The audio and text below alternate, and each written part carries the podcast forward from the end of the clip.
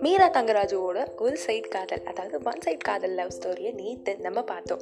எங்கே கொண்டு வந்து நிறுத்தியிருக்க பார்த்தியா அப்படின்ற மாதிரி எங்கே கொண்டு வந்து நிறுத்தியிருக்க பார்த்தியானா காஃபி ஷாப்பில் இன்றைக்கி அவங்க மீட் பண்ணுறாங்க மீட் பண்ண அப்புறம் நம்மக்கிட்ட வந்து சொல்கிறேன்னு ப்ராமிஸ் பண்ணியிருக்காங்க. அதில் என்ன நடந்ததுன்னு வாங்க போய் கேட்போம்.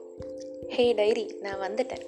இன்னைக்கு the best day of my லைஃப்னு கூட சொல்லலாம். ஏன் தெரியுமா? அட்லாஸ்ட் நான் சொல்லிட்டேன்.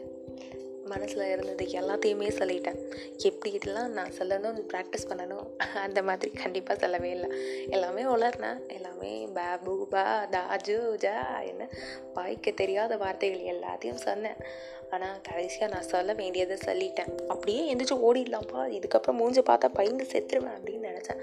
ஆனால் அங்கே தான் இருந்தது ட்விஸ்ட்டு இந்த ஒன் சைடில் love story double side love ஸ்டோரியாக மாறின ட்விஸ்ட் ஆமாம் இனிமேட்டு ஒன் சைட் லவ் மீரா கிடையாது நான். அதே மீரா தங்கராஜு தான். ஆனால் double side love story Meera Thangaraju ஆயிட்டேன். அவன் என்ன சொன்னால் தெரியுமா? இன்னைக்கு நீங்கள் என்கிட்ட சொல்ல வந்த விஷயத்த எனக்கு ஆல்ரெடி தெரியும். நீங்கள் பார்க்குறதும் தெரியும். என்னோடய ஃபோன் நம்பர் வீட்டு நம்பர்னு எல்லாத்தையும் நோட்டீஸ் பண்ணதும் தெரியும்னு சொன்னான்.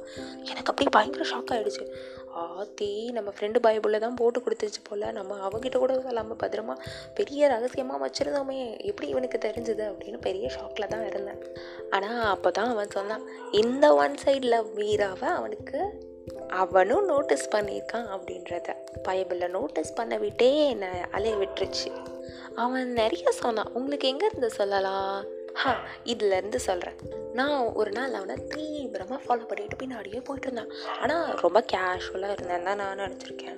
அது கேஷுவலாக இல்லையா? அப்பட்டமாக தெரிஞ்சுதான். நான் அவனை தான் ஃபாலோ பண்ணேன்ட்டு. ஆனால் அதெல்லாம் தெரிஞ்சுக்கிட்டே அவன் ஃப்ரெண்டோட பேசிக்கிட்டு சிரிச்சுட்டே போகிற மாதிரி என்ன நல்லா நோட்டீஸ் பண்ணியிருக்கான். ஒரு வாட்டி கண்டுபிடிச்சிட்டா தான் அதுக்கப்புறம் ஈஸியாக கண்டுபிடிச்சிடலாமே. அதுக்கப்புறம் நான் போனது எல்லாமே பக்காவாக ஹிஸ்ட்ரி டேட்டாவோட சொல்கிறான் குட்டி குட்டி விஷயங்கள் தூரத்துலேருந்து நான் அவனை நோட் பண்ணது எல்லாத்தையுமே அவனும் நோட் பண்ணி திரும்ப சொல்லும்போது அது மிகப்பெரிய சந்தோஷமாக இருந்தது. இது எல்லாத்தையும் தாண்டி ஒரு விஷயம் சொன்னான். உன்னை அப்ரிஷியேட் பண்ணப்போ உன் கண்ணில் பார்த்த அந்த சந்தோஷம் இன்னும் நிறைய பேருக்கு அந்த சந்தோஷம் கொடுக்கணும்னு எனக்கு தோணுச்சு. அப்புறமா உன்னோட ஃப்ரெண்டு கூட சொன்னான்.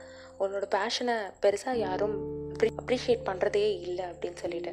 அப்போ தான் இன்னும் நம்மளால் முடிஞ்ச அளவுக்கு நிறைய பேர் அப்ரிஷியேட் பண்ணணும் அப்படின்னு தோணுச்சு.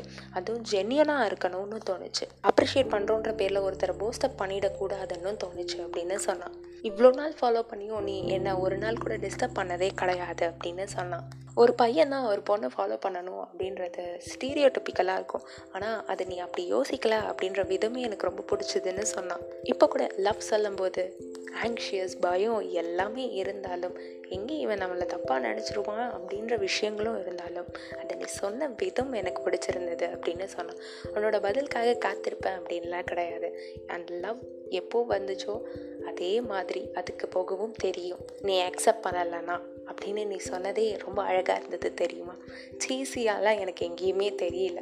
அண்ட் நீ கொடுத்த இந்த கிஃப்ட் என்னமோ நான் உன் கூட ரிலேஷன்ஷிப்பில் இருக்கிற மாதிரி அவ்வளோ அழகாக எழுதியிருக்கேன் இந்த ஒவ்வொரு லெட்டரும் அண்ட் நீ ஃபாலோ பண்ணுறேன்னு தெரிஞ்சப்போ ரொம்ப கொஞ்ச நாள் தான் ஃபாலோ பண்ணுவேன் கண்டுக்கலன்னு உடனே விட்டுருவ அப்படின்னு நினச்சேன். ஆனால் நீ சின்சியராக எனக்கு தெரிஞ்சு ஒன்றரை வருஷமாக ஃபாலோ பண்ணிகிட்ருக்கேன் அண்ட் நீ இப்போ சொல்கிறப்ப தான் தெரியுது. இது மூணு வருஷமும் நடக்கிற ஒரு மிகப்பெரிய ஒன் சைட் லவ் ஸ்டோரி அப்படின்ட்டு. எல்லார்கிட்டேயும் ரொம்ப தைரியமாக இருக்கிற பொண்ணு என்கிட்ட மட்டும் பேச பயப்படுறது எனக்கு ரொம்ப பிடிச்சிருந்தது. அது ஏன்னு கேட்டால் அதோட அர்த்தமும் எதுவுமே எனக்கு தெரியாது.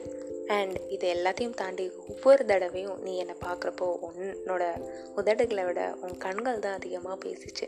அந்த கண்கள் சொன்ன விஷயம் ரொம்ப சின்னது தான் ஆனால் அதோட அர்த்தம் ரொம்ப ரொம்ப ரொம்ப பெருசு. ஒவ்வொரு தடவை நீ என்னை பார்த்தப்போ ஏதோ விலை மதிப்பு இல்லாத பொருளை பார்க்குற மாதிரி பார்த்தேன். அது எனக்கு ரொம்ப ரொம்ப பிடிச்சிருந்தது அப்படின்னு சொன்னான். அதையும் தாண்டி இந்த காதலை ஏற்றுக்கிறேன்னு சொன்னான்.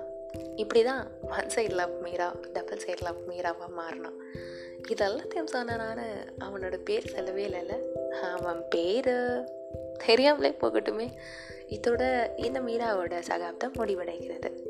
Because I got a love man I got a love so இன்னும் நான் அவனோட என்னோட பயணத்தை தொடர போகிறேன் பாய் இப்படி தான் மீராவோட லவ் ஸ்டோரி இனிதே தொடங்குச்சு. ஹாப்பிலி எவர் ஆஃப்டராக அவர் மீரா அவங்களோட அவரோட ஜாலியாக இருக்கா.